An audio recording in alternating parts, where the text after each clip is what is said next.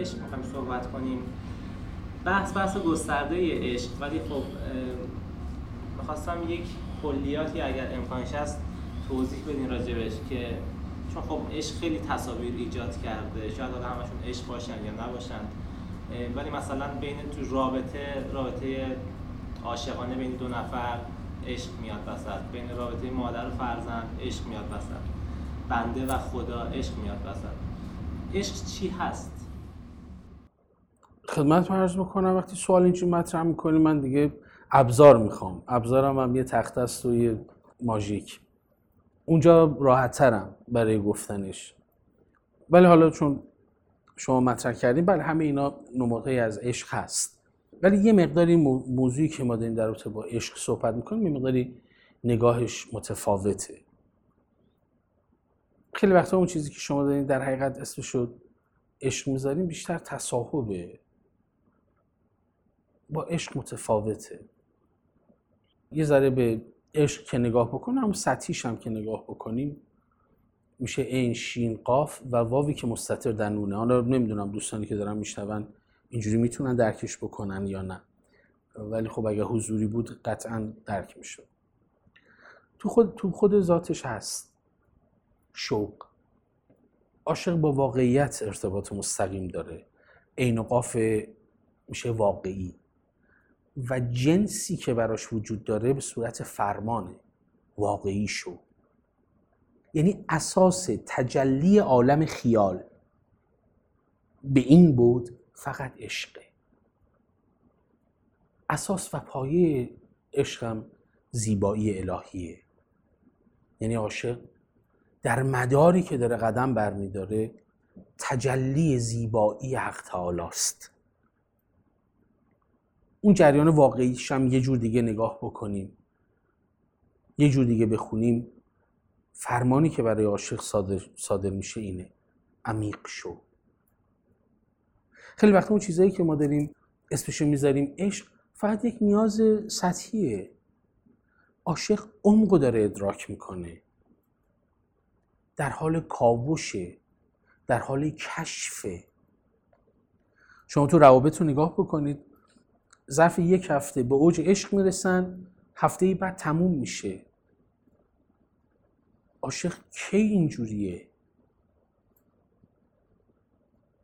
عاشق انقدر داره در اعماق سیر می‌کنه. عاشق در حقیقت هستی رو انکاس وجودی ذات خودش می‌دونه. چون سوال بکنیم عاشق کیست؟ کشف داره می‌کنه. توی انکاسا چون عاشق؟ می‌خواد به شناخت برسه. می‌خواد شناسایی بکنه. عاشق کیست شین و سینش میشه شناسایی. اونم نه در سطح. عاشق یه قواسه که در اعماق قوس می‌خوره. نمی‌خوام زیاد با این واژه ها در حقیقت مفاهیم رو برسونم چون خیلی ساده است واقعا. چون حالا بگم از زوایای بی حالا نه که بگم بی نهایت ولی واقعا از 7 ده زاویه می‌تونه به این داستان نگاه بکنه آدم و بعد درکای عجیب غریبی رو واقعا راجبش پیدا بکنه.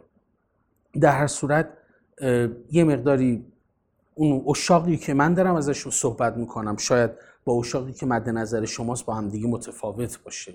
من اسم حضرت محمد رو می‌ذارم یا عاشق. اولیا رو میگم اشاق عیسی عاشق بود. حافظی عاشق بود. شکسپیر عاشق بود. بتوون عاشق بود. بودا عاشق بود. همه اولیا شمس مولانا سعدی. حالا من اینا رو دارم مثال می‌برم نه که مثلا حالا اون آبیان نیستن نه بسیار زیادن. من نمی‌شناسم. بیایم ببینیم چه تأثیری رو در عالم واقعیت گذاشتن.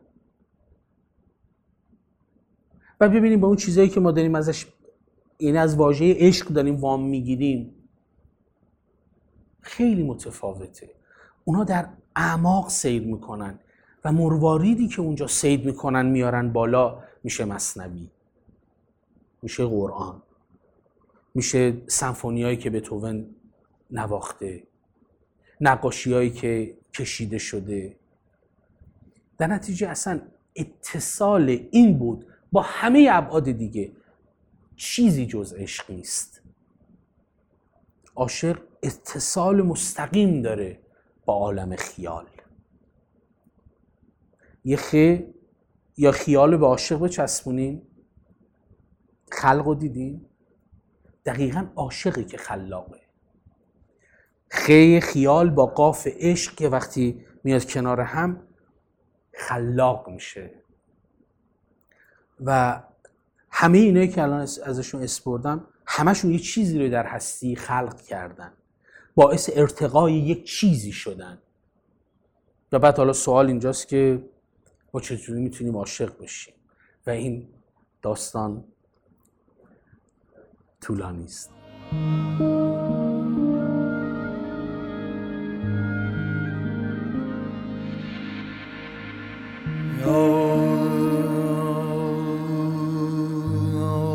من ذره و خورشید لقایی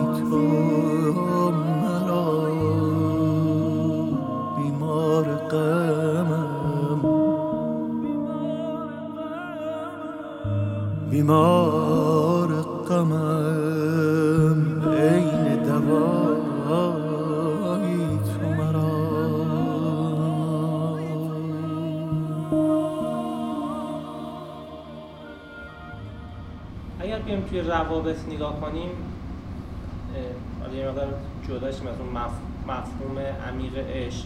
می‌خوایم از این جدا بشیم.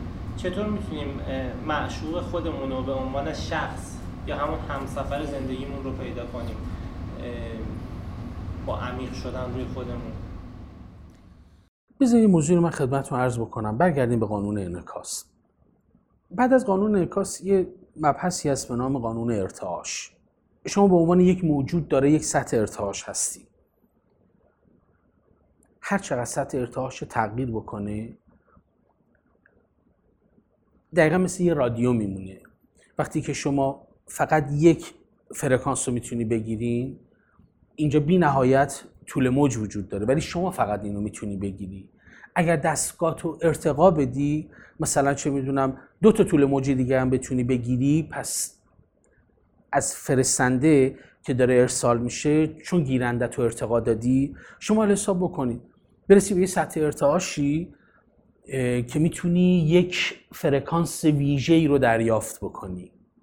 قطع به یقین طبق قانون انعکاس تو در مداری قرار می‌گیری که توی اون طول موج داره مرتعش میشه.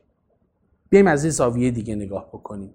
اگر که تو مدام داری کسی رو انتخاب می‌کنی که یک هفته یک ماه شیش ماه بیشتر نمی‌تونی دووم بیاری. ببین برگرد به خودت. اون انعکاس خود توه. یا انعکاس ترس های توه یا انعکاس چیزای توه. چیزای دیگه ای درونته. که حالا با توجه به اون باید به شناخت برسی. یعنی اگه خوب دقت بکنی به اون کسی که انتخاب کردی تو دقیقا متوجه میشی که تو خودت کی هستی.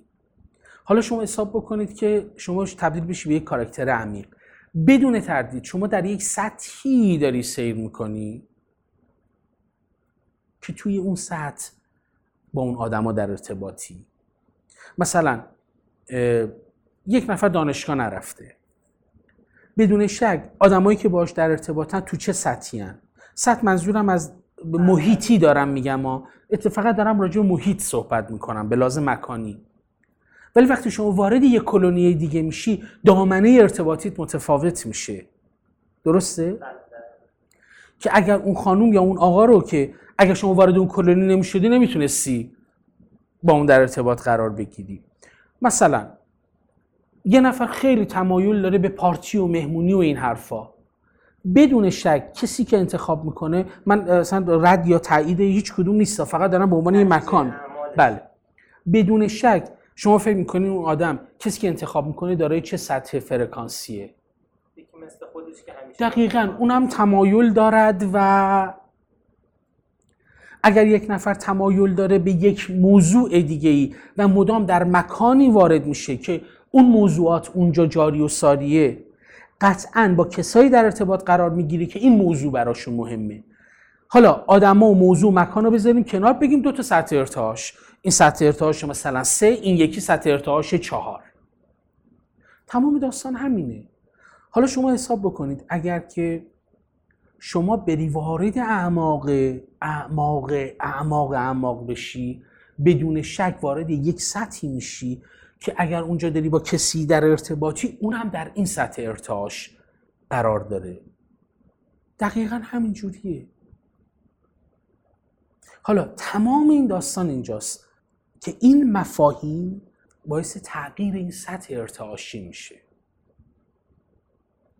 یعنی پیش از هر انتخابی یعنی هر انتخابمون می‌تونه نتیجه تمام اعمال خودمون باشه قطعی خودمون. این با این آره وقتی میگه نتیجه اعمال یه مقداری سنگینش می‌کنه. نتیجه اعمال چیزی همون اعمال اعمال هر عملی که از شما سر می‌زنه در ذات خودش مفعوله.